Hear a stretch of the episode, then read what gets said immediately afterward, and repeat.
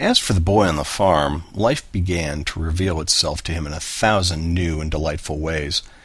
The kindly attitude of all about him expanded his quiet nature, and he lost the half timid, hesitating manner he had always had with his people.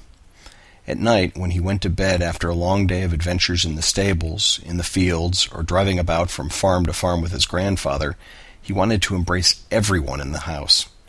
If Sherley Bentley, the woman who came each night to sit on the floor by his bedside, did not appear at once, he went to the head of the stairs and shouted, his young voice ringing through the narrow halls where for so long there had been a tradition of silence. In the morning, when he awoke and lay still in bed, the sounds that came to him through the windows filled him with delight.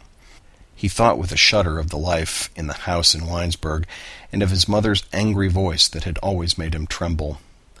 There in the country all sounds were pleasant sounds. When he awoke at dawn the barnyard back of the house also awoke.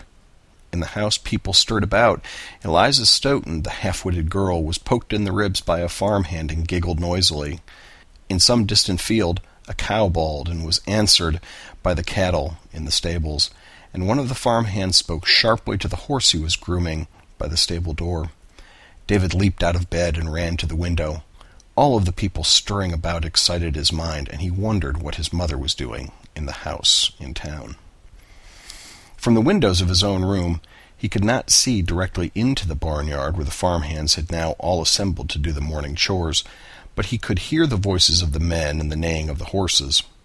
When one of the men laughed, he laughed also. Leaning out of the open window, he looked into an orchard where a fat sow wandered about with a litter of tiny pigs at her heels. Every morning he counted the pigs. Four, five, six, seven, he said slowly, wetting his finger and making straight up and down marks on the window ledge. David ran to put on his trousers and shirt.